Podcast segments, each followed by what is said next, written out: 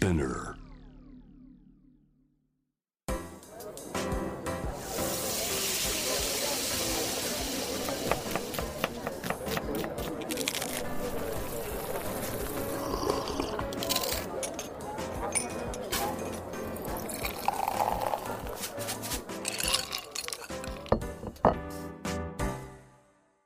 アジナ副音声Voice of Food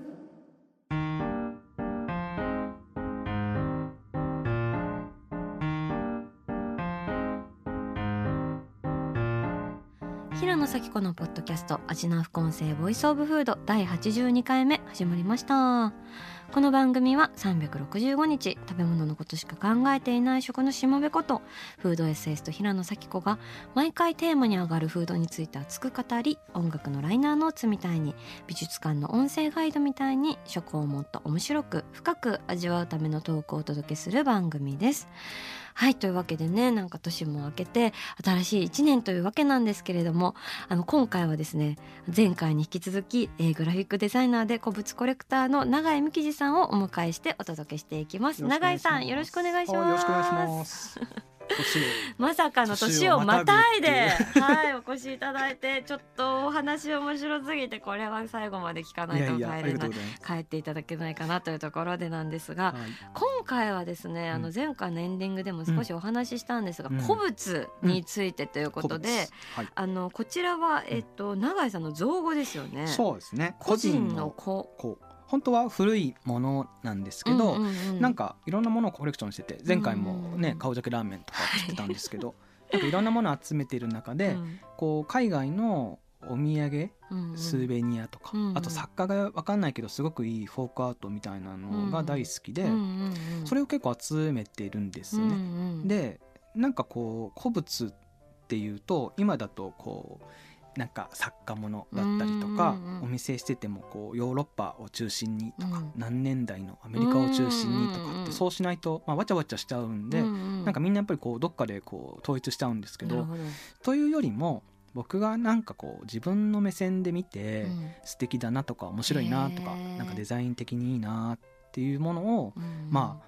えー、と集めてて、それをまあ古物とかけて個人的な超、まあ、個人的趣味趣向で集めたまあ可愛いものっていう言い方で古物っていう名前にしたっていう感じですね。ねあの実際エキシビジョンとして開催されていてそうなんですよ。私たちも遊びに行けるんですよね。あのあ私も行きました一来ていただい回。てはい。りがとうございます。うんなんかねあの売るつもりなかったんですけど、うんうん。物が僕を追い越えていってて。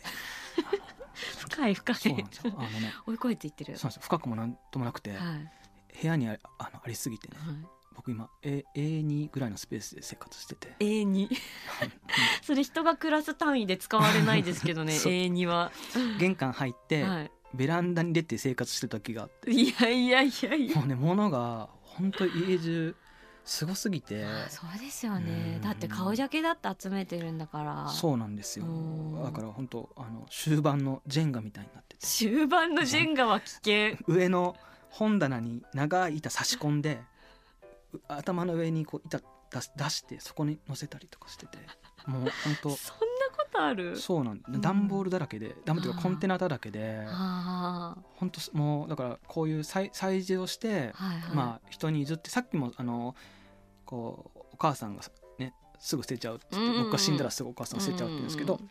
こうなんか古物をずっとこういろんな人と買わせてもらったりすると、うなんかすごいいいものって、その人が亡くなられても誰かがこう嫌な買い方っていうか多分誰かがそれを捨てちゃっても、うん。拾ってでもそれをもう一回持ち帰って誰かに売って次にそれを好きな人が大事にするっていうようなはあうん。素敵。なんかこう僕たちが所有してるというよりもなんか所有させてもらってるっていうかうわあうん。なるほど。アンティークってこう100年以上こう長く生きてるものっていっぱいあって、うん。それってやっぱ一人で管理できないんで、うん。なんかほんの一瞬だけ自分が管理させてもらって好きな人にっていうあのをなんか本当にそのコレクションが集まってたのがバラバラになっちゃってて寂しいなと思うようなものも何何年かするとなんかいろんな偶然でまたそこに集まってきてっていうのを本当に本当に見てて。素敵。だからなんかこうでもそそういうのを見てるからすごい謙虚になれるんですよね。も物もご飯屋さんもそうですけどなんか食べさせてもらってるじゃないですけど。ですごい大事なもので僕もすごいこうこれかわいいと思って買って例えばそれを知識がない、ね、あの若い人が買ってもなんかあーこの子分かってんのかなこれって最初思うんですけどでもなんか後に僕の名前でインスタとかメンション貼ってあのこれ買いましたって言ってそうすごいテレビの横のねすごいいい棚にそれ置いて撮ってたりしてくれるとなんか僕の家のあの後半のジェンガンにいた時と全然顔違うなと思ってその人形。人形がねニコニコしててななんか分かるんです。よあニコニコしてるなと思ってて。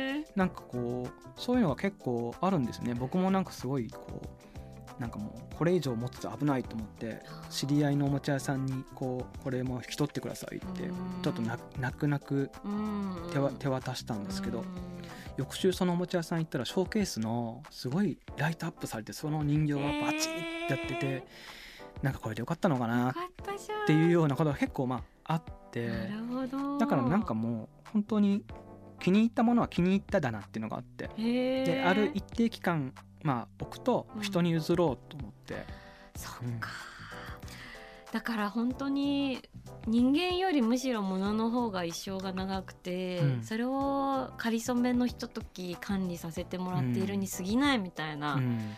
それすごいなんか今の SDGs とかともなんかなんか地つなが球もつまわせていただいてますみいたいな。でも本当なんか謙虚になれますね。うんだからなんかこうあの年配のコレクターの人とかも、うん。なんかこうちょっとしたミスで、うん。あのガラス割っちゃったりとかするとやっぱ落ち込んでるんですけど、その落ち込み方のはい。なんか深さが違うっていうか割っちゃったじゃなくて、うん。わあ俺のところで壊したかみたいなこうそうその感じで、受け継げなうん。ききれなかったみたいな。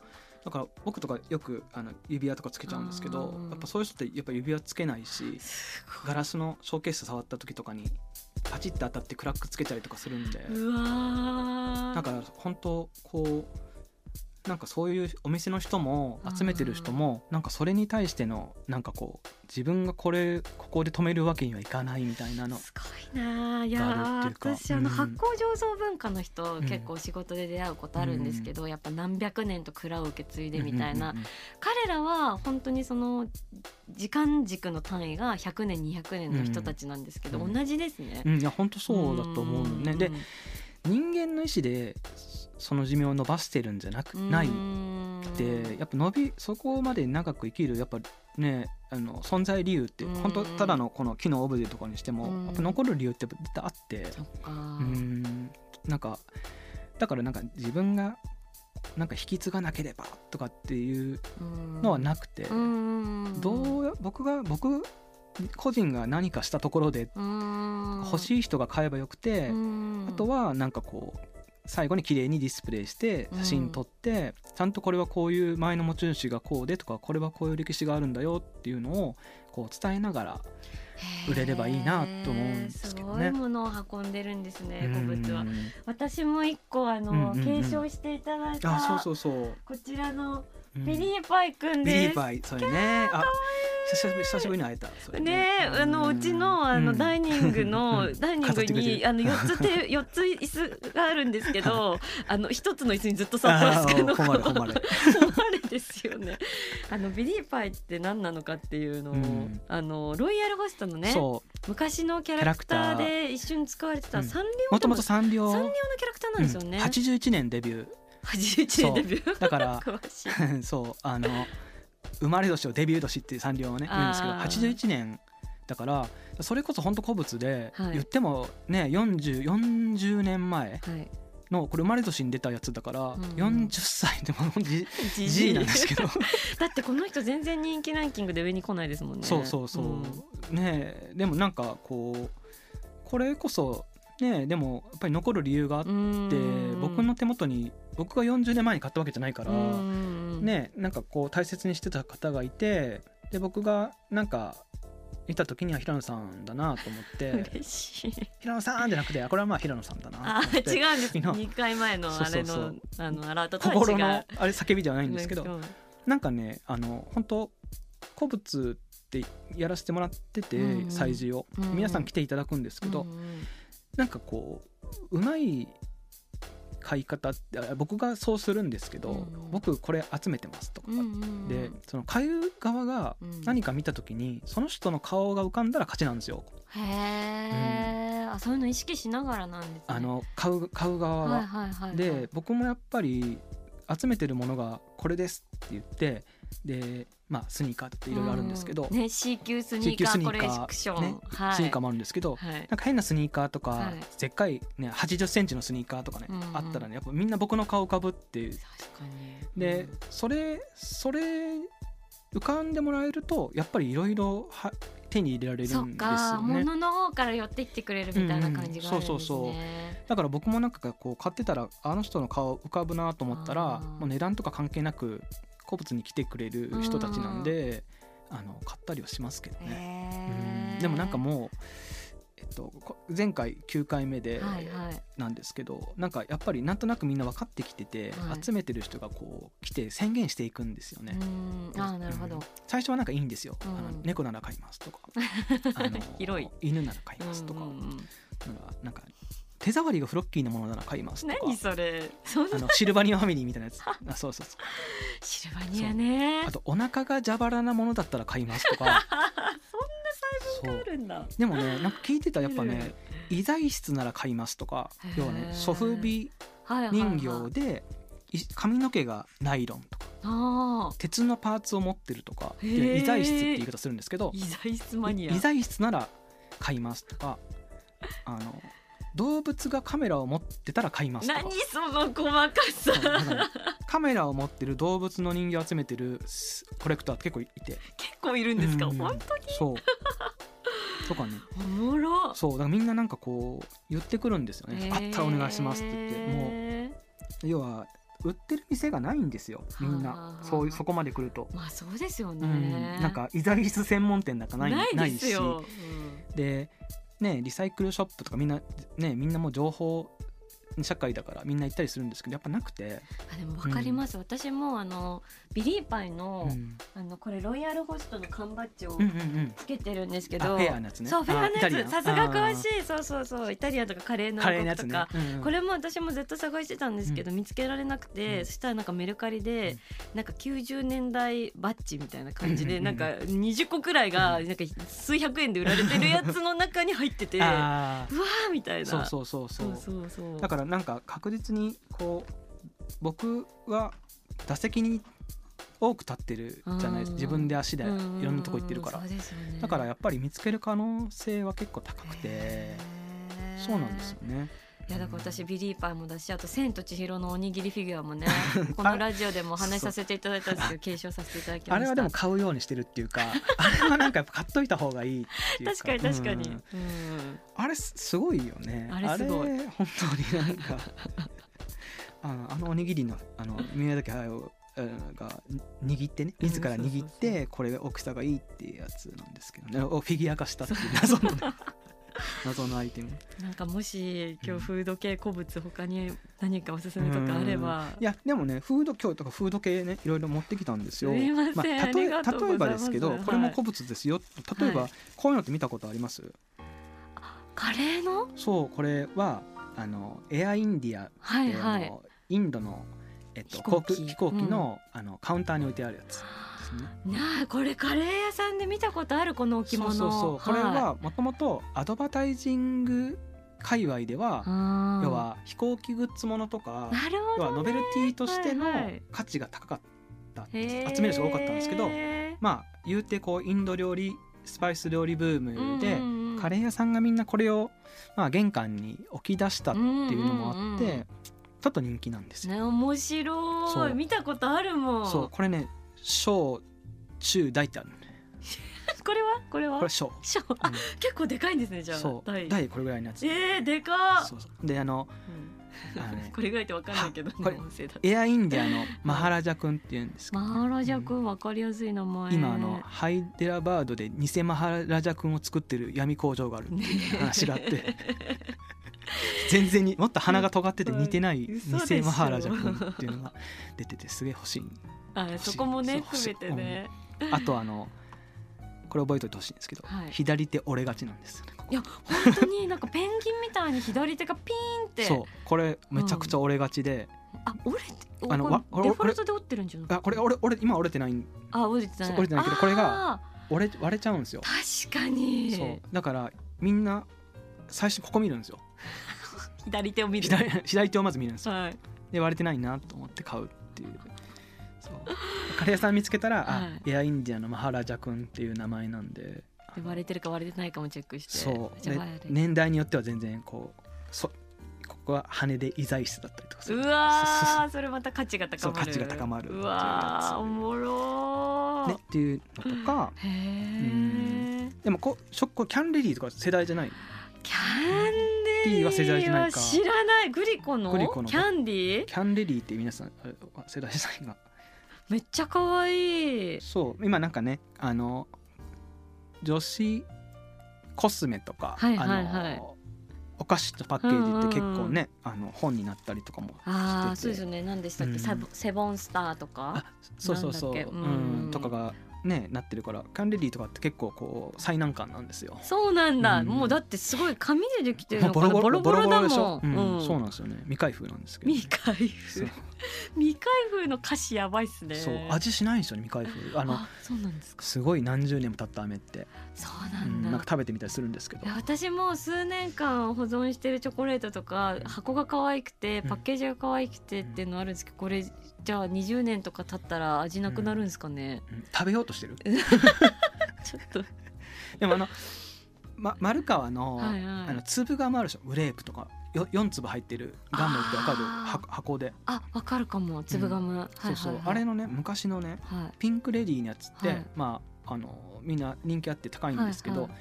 大体中残してみんな残すから、はい。ガムの外側が溶けて全部下真っ黒になる。気持ち悪い。そう。でねプロはねうん。あのこうピリってこうなんていうの,、うん。あのしな中のシュリンクみたいなやつをこう開けるときにくるくるって開けるじゃないですか、うんあれをねこうあそこじゃなくて裏の継ぎ目をねうん。こうアルコールで一回外してうん。中だけ抜いてまた閉めてあのその工場で接着した接着剤でつけて完璧に戻すっていう。なんかもうゼロゼロセブンみたいな世界ですね そうそうだからあの森永のラムネはいはいはい、ねあれでしょはいはいはい。あれもシュリンクであの瓶の形にギューッとこう上蓋パッケージはいはいはいあれで中がない。嘘！とかああるのイリュージョン。イリュージョンでしょあれ、うん。でなんかサンプルなのかなと思ったらうん。ちょっと粉残ってたりとかして、うん。マジかよと思ってやばいっすねそうそうそう。やっぱこう食品パッケージはすごいみんなこう必死だと思いますよ。アイスクリームとかも。ねうん確かに。残せないから食べないといけないしね。うん。とかなんですよね。あとまあいいところで言うと、まあ、こういうのとかもほらこれ。あカニ？そうそう。カニの何？カニ道楽のね。うわカニ道楽ものう線抜き。えー、かわいい。すごい可愛いでしょ、うん、うん。こういうのとか。これいつの何なんだろう？これはねえっ、とね83年新宿本店の開店祝い。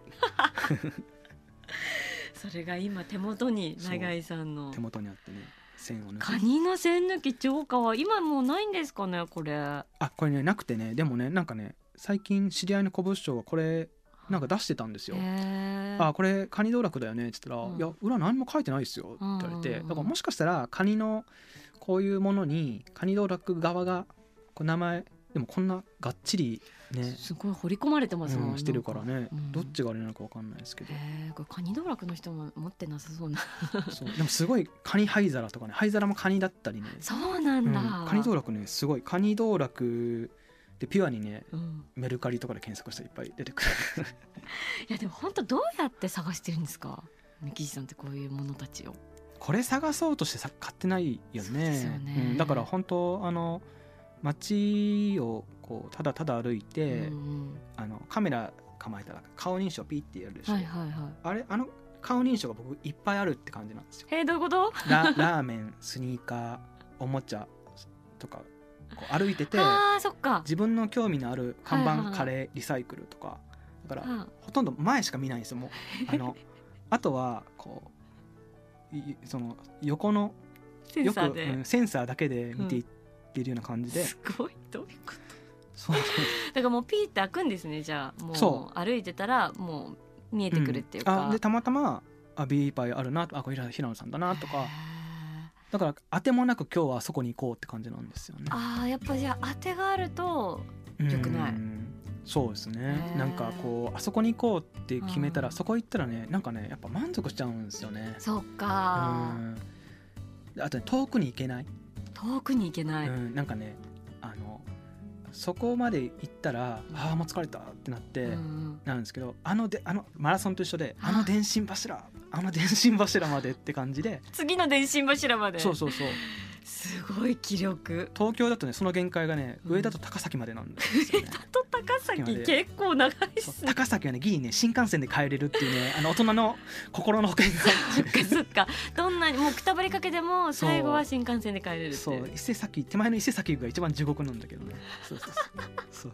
歩いて、えー、でもそこでそのもうギリギリのもう自分のもう命も突き果てるっていうところで見つかったりするんですか、そう。でもなんかねやっぱお腹が空いてたりとか、うん。なんか悩み事があったり、うんなんかちょっと嫌なことがあったりすると、うん見えなかったりするね。そうなのうん。ねやっぱ目が曇ってくるというか。そう。だからこうなるべくお腹が空いても見れないし、うん。お腹がいっぱいでも見れないか、からお腹が空くとか空かないとかっていうだからまだ梅のおにぎりが活躍する。あんまり好きじゃない梅のおにぎりをこう噛まずに飲み込む時とよく噛んで飲み込む時ぐらいの差で こうそう。いやでもアスリートですよね、いやいやまあね。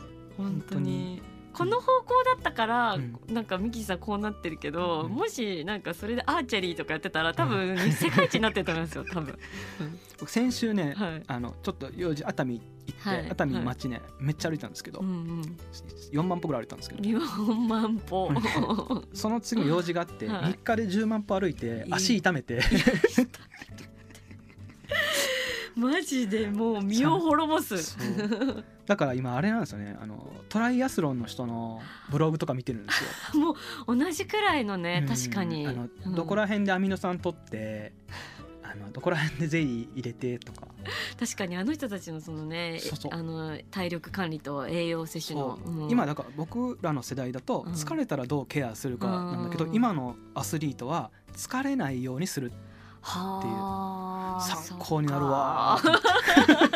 アイアンマンとか。ねアイアンマンとかからそのさっきの食もそうなんですけど、これ言ってあれなのか分かんないけど、そのねあるね、うん。あの僕と同世代のね、うん。あの要は家をねポリシーで持たない人がいて、うんうんうんね、ビルのねあの階段でうん。寝泊まりしてるんですよ。すごい。でねあの物をねはい。買っては売って、い。要は背取り転売ヤーじゃなくて背取りなんですけど、うん。価値を見出してでね売るんですけど、その人がねその、えっと、ダッフィーベアってあのディズニーランドの流行ったでしょ、あれ？はいはいああれがね、うんめちゃくちゃ流行った時に、うんまあ、言っちゃうけど中野ブロードウェイとかで高くなってたんですよ、あーそっか。うん。だから、ね。定価で買ってきてもうん。高く買い取るよっていうのを聞いて、うん。その人が自転車でうん。中野ブロードウェイからディズニーに行ってたんですよ、え すごい。すごいでしょ？自自転車で。転車で。で僕の先輩とか話してたんですけど、うんうん。そこってもう絶対最短距離で帰ってこないとダメでしょ？その日にダッフィーベア売らないと値段が下がっちゃうから。そうですよね、うんうん。でその時のどこでうん。何を飲んでうん。何を食べてるかが一番の力飯なんじゃないかっていう話になって確かにそう不可能を可能にする。そうそう。その人がチャチャチャチャンって食べてるうん。なんかねなんか定食屋があるっつっうん。てそれをね今めちゃくちゃ調べてて。うん。そそういうのをねすごい。中野前浜間自転車往復自転車往可能にする。復可能にする飯。それねそ。う やっぱすごい。でもそういう、うん。本当つわもの揃いなんですね古物の世界は。いやもうねうん。すごいですよ。うん。僕なんか本当あのデザインの仕事をしててまあうん。キャリアが長いうんからっていうのはあるんですけどこう古物の世界にちょっと足踏み込むとやっぱ学ぶことがすごく多くて、うん。なんかねほんとすごい。なんか僕の先輩とかでも、はい。なんかね消しゴム「筋肉マン」のね、うん。消しゴムってすごい売れ、うん。あれをね初めて世に知らしめた人っていうのがいてあーじゃあ価値を世の中に見出した人。はい。それだけで生きている。それだけでね家族養ってね かっこいい。本当なんかねすごいんですへよえ本当逸話があってねはい。あのあるフリーマーケットでね、うんうん。全然関係ない古物の人がね、はいはい。あのき昔筋肉マンのね消しゴム買い取りがあったって言って。へえ段ボールにね満パン筋肉マンの消しゴム入れて、まあ1個100円にして、うんうん。でね。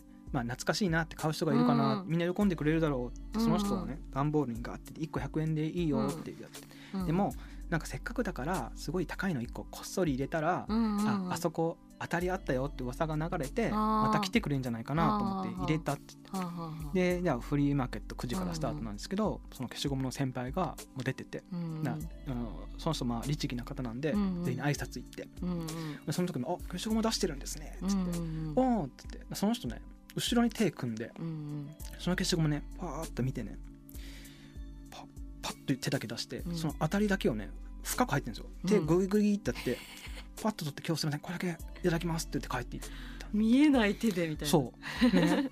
あれどういうことなんだろうなーっつ確かに、うん。うん。で伝説になっててそれが。そうですようねん。でで僕後々それを聞聞いたんですよ。うん。なら「いやそれはねみきみきじくんねそこ,、うん。そこだけを見てるからなんだよ」って言って。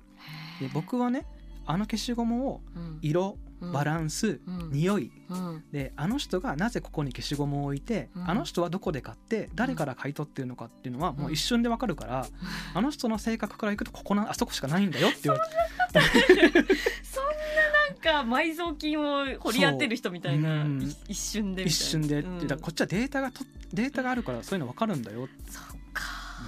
うん。なんかすごいなと思って。でそうういう消しゴムって言ってるけどいろんなこうジャンルがあってはい。本当にねあのね僕一番好きな話がねあお願いします。あのねへそくり専門のねへそくりを探す専門の人がいてえどういうこと？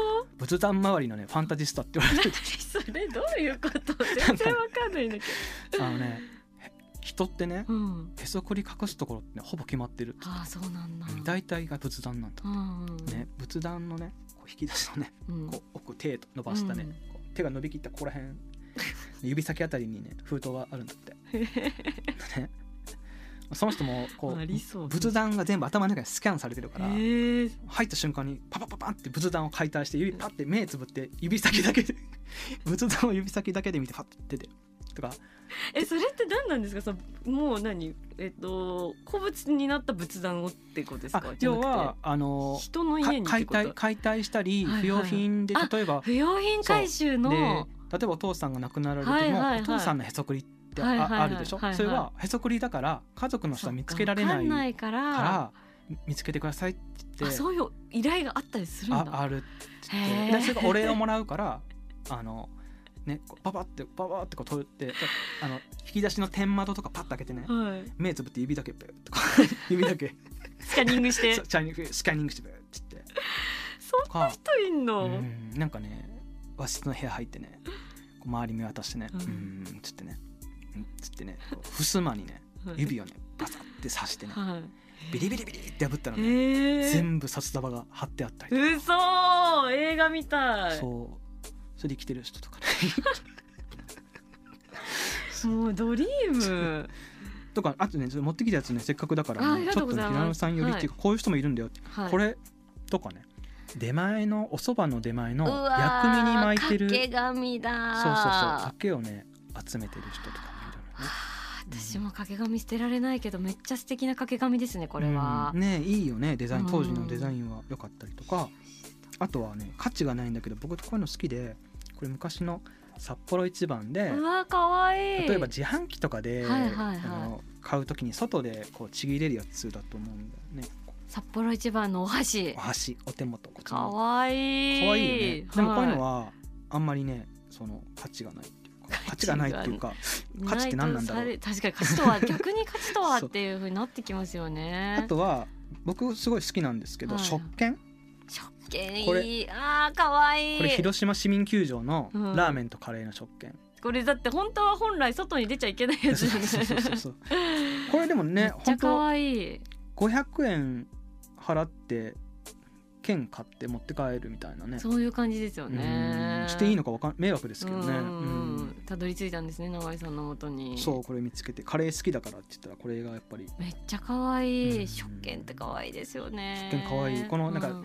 プラのやついいですよね、うん、プラの食券。でうん。金のね文字でラーメン。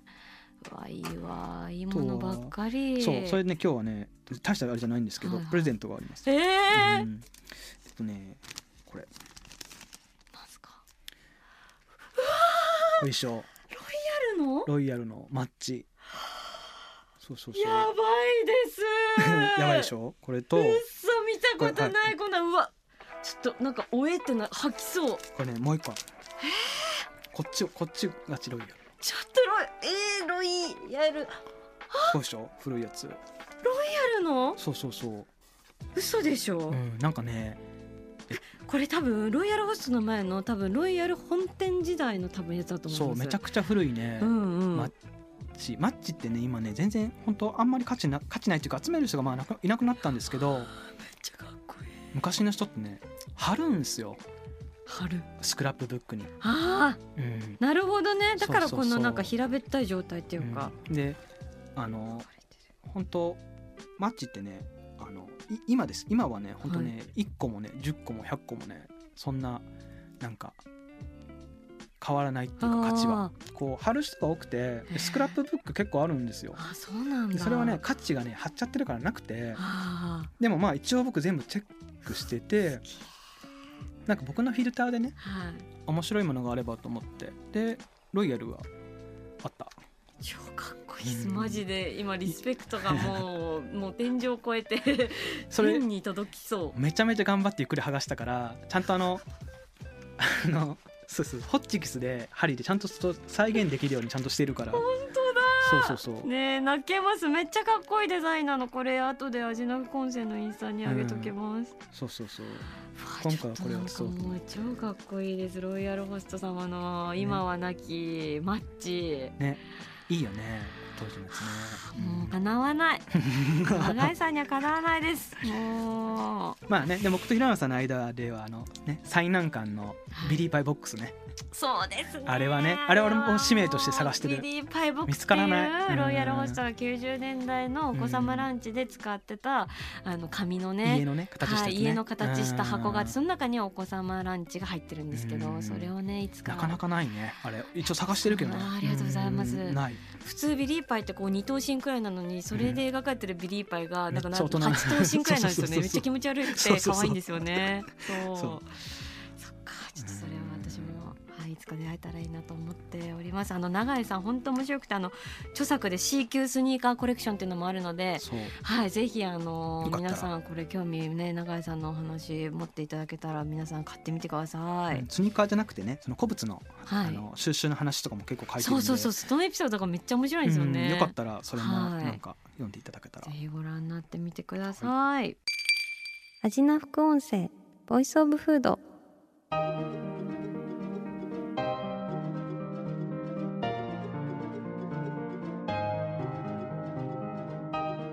はいというわけで今回永井美希さんをお迎えして古物のお話を伺ってまいりました、はいどうもありがとうございました。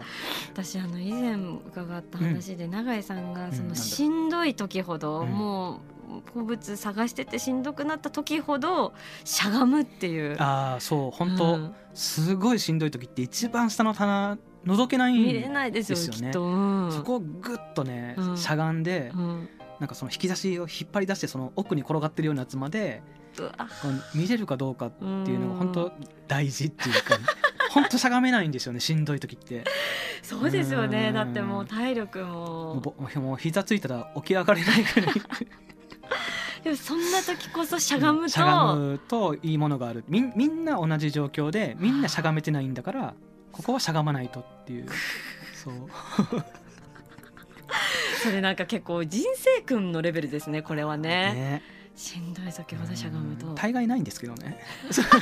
ないんかい。そうでもね そうでも何回かに1回はねはいあったりするから。うわーそう。それちょっと私今後ちょっと自分の胸に留めて、ね。はいしゃがんでいきたいなと思います。いやもう本当3回にわたって素敵なおね話、三回も でもまだまだ尽きなかったうん。長いミキジスペシャル、紹介したのがまだいっぱいね、はい、ました。またいつかぜひ、はい。あの長井さん来ていただけると嬉しいなと思います、はい。ありがとうございました。ありがとうございました。そして番組では引き続き皆さんの好きな食べ物のメッセージを募集しています。メッセージを紹介させていただいた方には番組オリジナルステッカーをプレゼントします。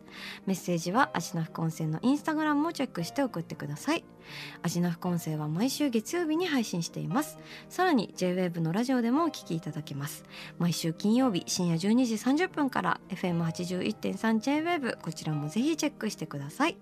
平野咲子が届けるアジナ副音声ボイスオブフード。次回も食べ物への愛を声にしてお届けしていきます。あーお腹すいた。